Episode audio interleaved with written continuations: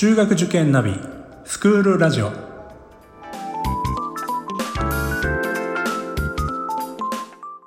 スクールナビゲーターののびるです。この番組は中学受験を目指すご家庭に学校の先生からの生の声や受験に役立つ情報をお届けするラジオです。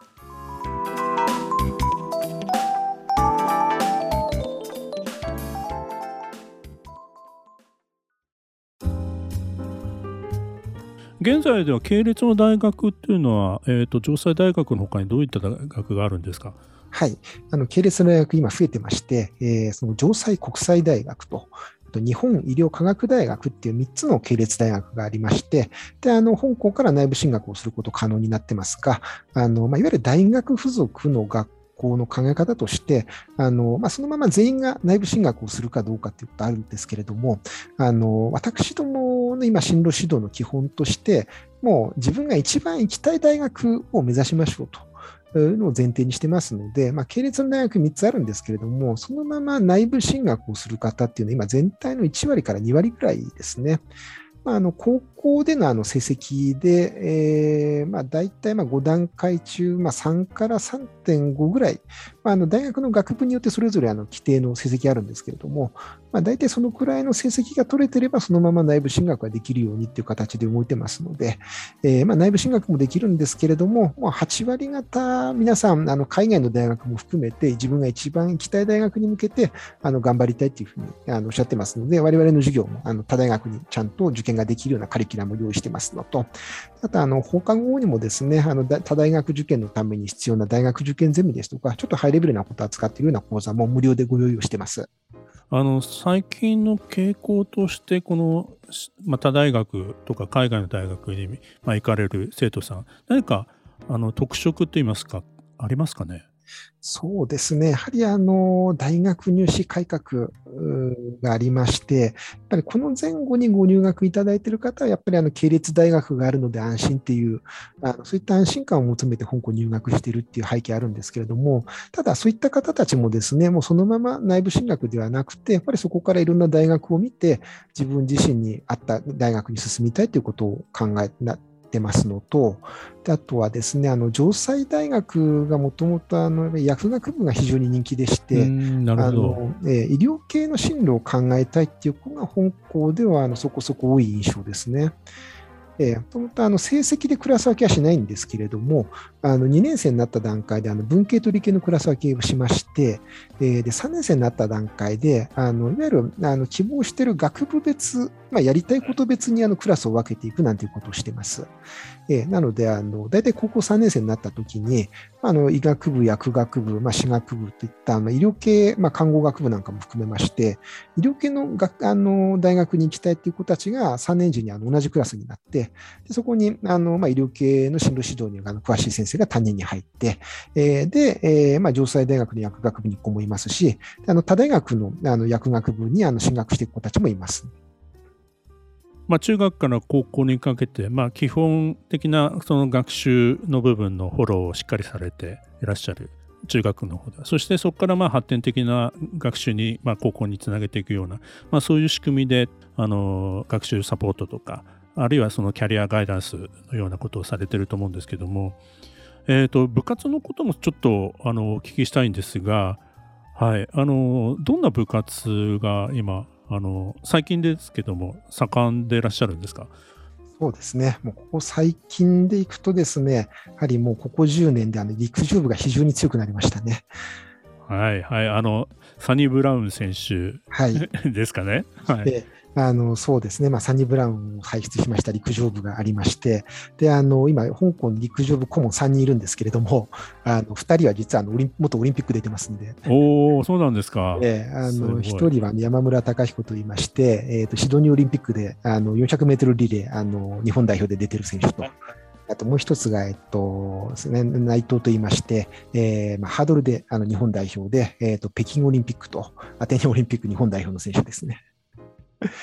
あと、えっと、もう一枚の中山という、えー、顧問がいるんですけれども、中山はですね、実は箱根駅伝にあの日大の代表でかつて走っている長距離の選手ですね。えー、もうあの全国区であのやってますので、あの今でもですね、あのまあ本校であの陸上であの全国大会で行ったいっていう子が集まってきてます。まあ、野球も強いですよね、城西さんはね。そうですね。あの、まあ、1979年に、えっ、ー、と、まあ、2回、あの、甲子園大会出場してまして、で、あの、まあ、有名な選手で言いますと、あの、当時のあの広島東洋カープのあの、高橋義彦という選手が、はいはい、あの、香港、あの、甲子園に引っ張っていったっていう卒業生ですね。もう、あの、盗塁王ですかね。そうです、そうです。はい。うん えー、今でもあのメディアなんかでも活躍されている方でして、はい、でえーまあ、今でもあの公式野球部、あの甲子園目指してあの活動しておりますのと、であと一方であの軟式野球部も香港にありまして、であの実はあのこの、えー、2021年の、えーまあ、夏の大会と秋の大会で、えーまあ、東京代表はあの2回、春夏、えー、と夏と秋と2回連覇をしまして、あの全国大会、関東大会に今年出場しております。おすごいですね。はい他にもですね、はい、今、あの剣道部があの関東大会にこの間初めて出場しまして、えー、柔道部やサッカー部なんかも頑張ってますね。はい。あと、ここ最近はですね、あの、女子のダンス部、あの、これがですね、10年ぐらい前に、あの、初めてあの、生徒が、あの、まあ、4人で立ち上げたっていう、あの、同好会からスタートした新しい部なんですけれども、あの、非常に頑張ってまして、もうここ最近、まあ、部員も40人ぐらいまで増えましたね。はい。で、あの、以前、あの、中学、高校ともに、あの、女子ダンスで、あの、全国のダンス甲子園の方に出場しておりますので、あの、女子は、まあ、ダンスの方も人気ですね。ああ、そうですね。志学さん結構ダンスで、あの特に女子でいろいろ力入れてる学校さん多くなってますよね。ええええあのこあの昨年もですね、あの体験入学なんかで、あのまあ小学生、中学生なんかも香港のダンス部の体験にいろんな方来てたんですけども、もうすでにあのもう小学校であのダンスやってるような子たちもすでに集まってきて香港でやりたいなんていうふうに お話聞いてますんで。いや、もう文武両道でいいですね。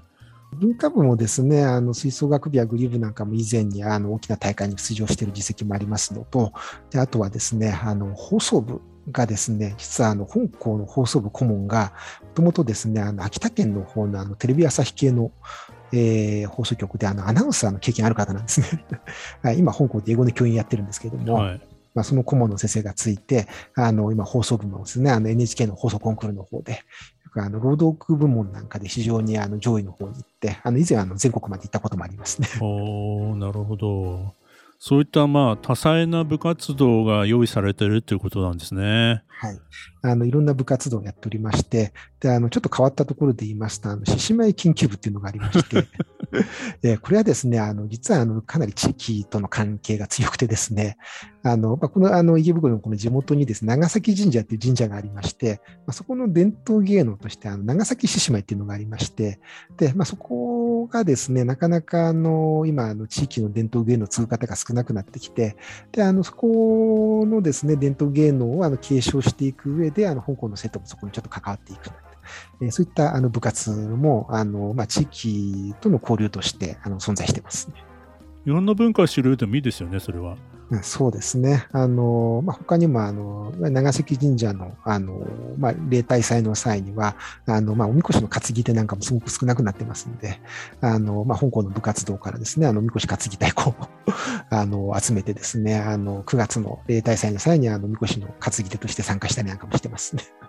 留学生なんかもすごい興味津々かもしれないですね。そうですね。あの留学来た子なんかはあれ参加をすると非常に感動してますね。では先生続けてですね高校のアルファゼミのちょっとご紹介をお願いいたします。はい。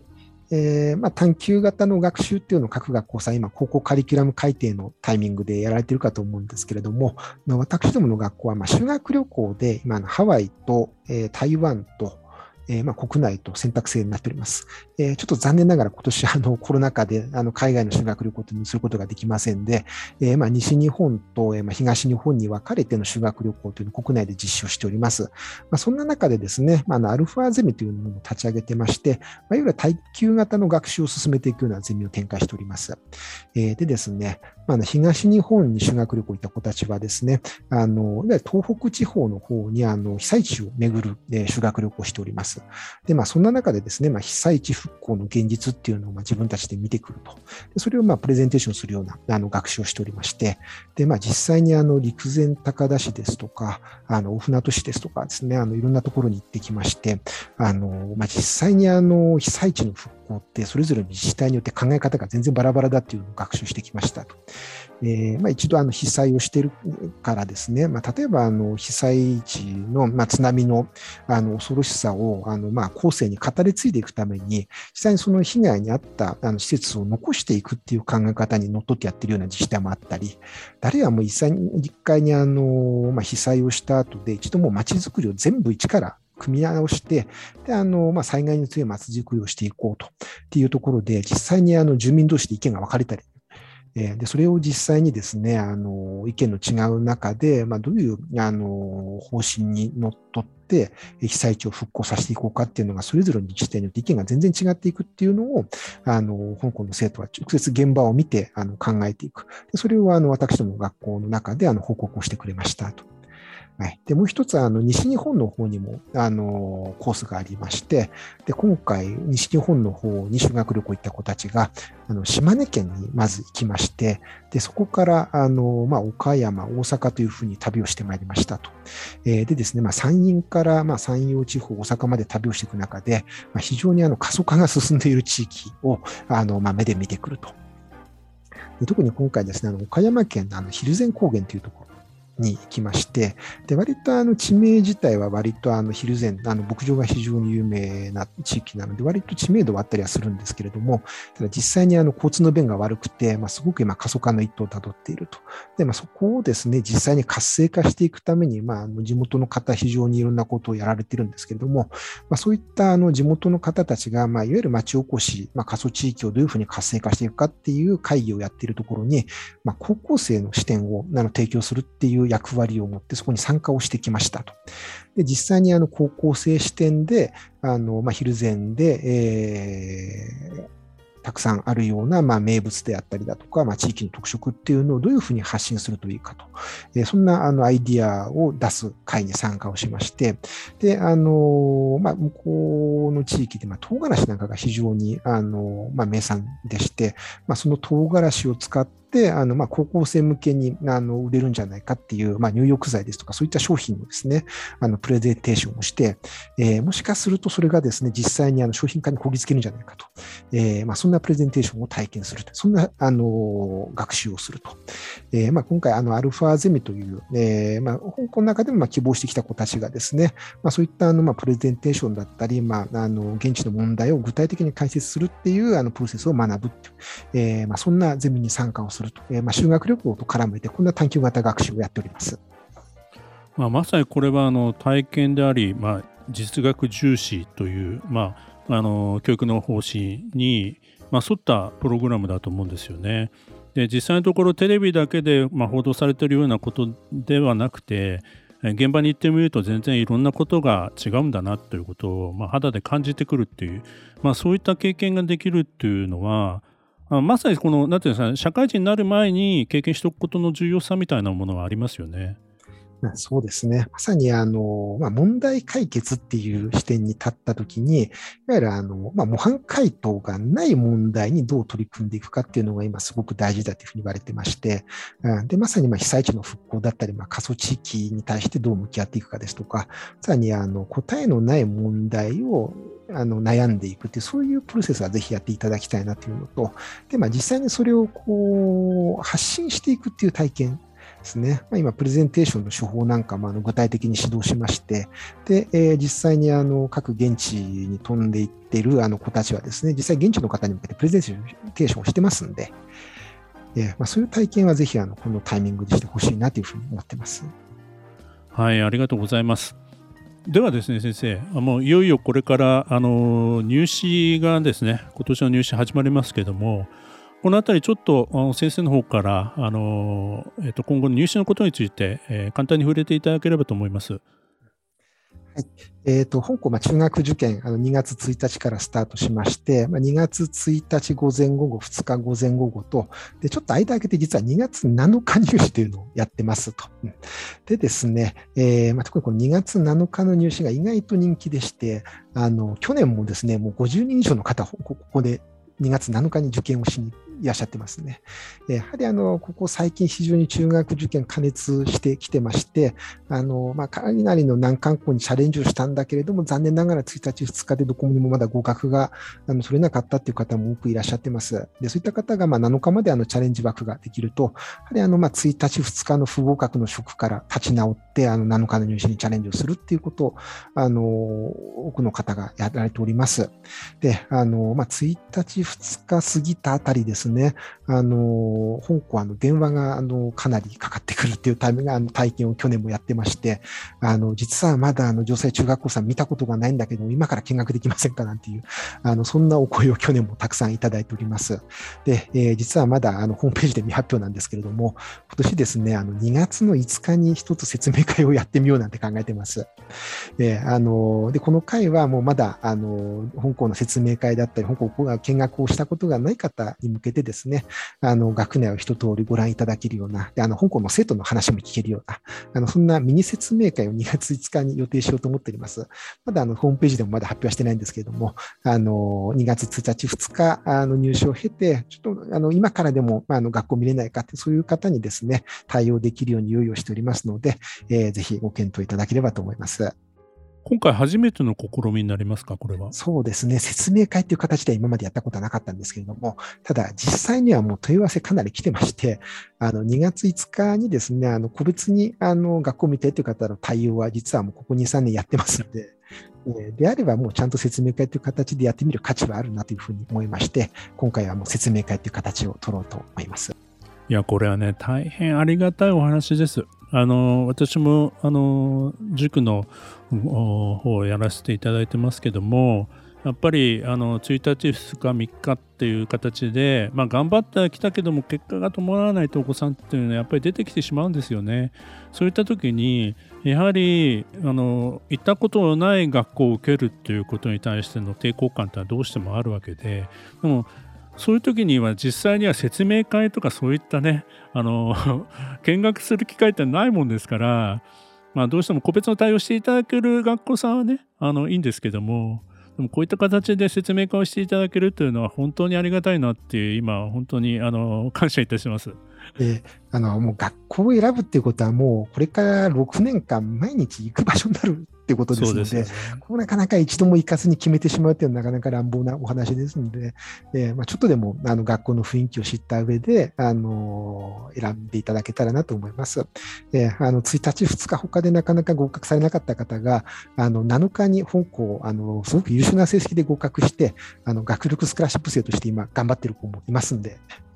なるほど。えーはい、あのそうですね。あの立地型の都立中高一貫校なんかの併願も本校あのいらっしゃいまして、特にあの、まあ、池袋、あの西武池袋線ですので、やっぱりあの、まあ、都立でいうと、まあ、大泉中学校さんなんか本校と併願される方もたくさんいらっしゃいます。で、あの、本校今、今年からあの大泉中さんでやられているあの適正検査型入試と、あの、完全に形式揃えたあの大泉型あの適正検査型入試、あの2月2日に実施予定ですので、あのまあ、最終的になかなかまあ2月1日からまあ1週間ぐらいあの、なかなか学校決まらずに悶々とする方が毎年多くいらっしゃることをよく存じておりますので、まあ、そういった方の励みになるように、あのいろんなあの説明会との機会を設けますので、ぜひご活用いただければと思います。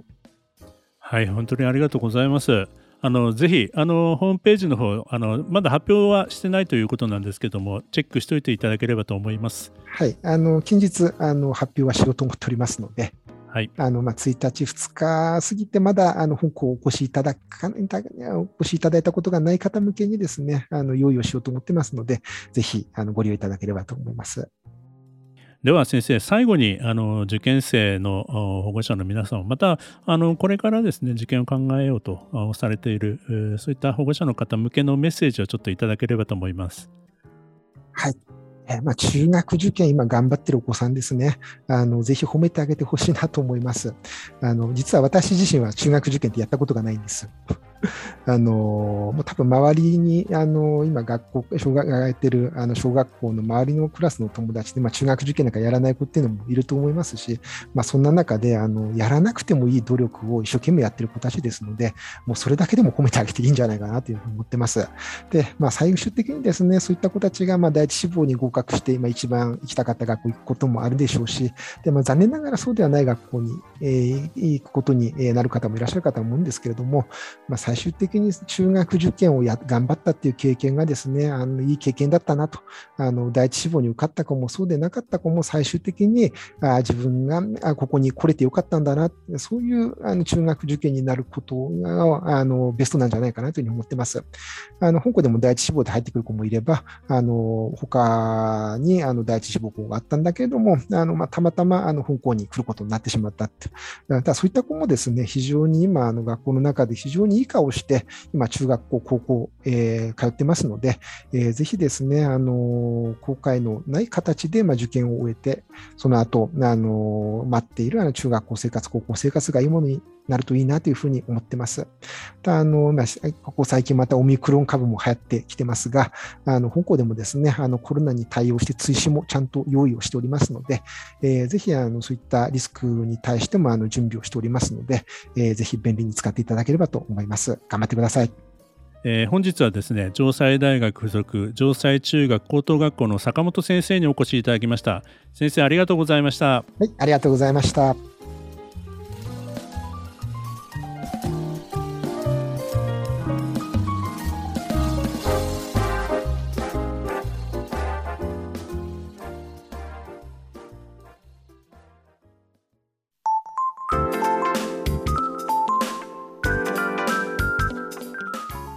クールラジオでは番組への感想、出演してほしい学校など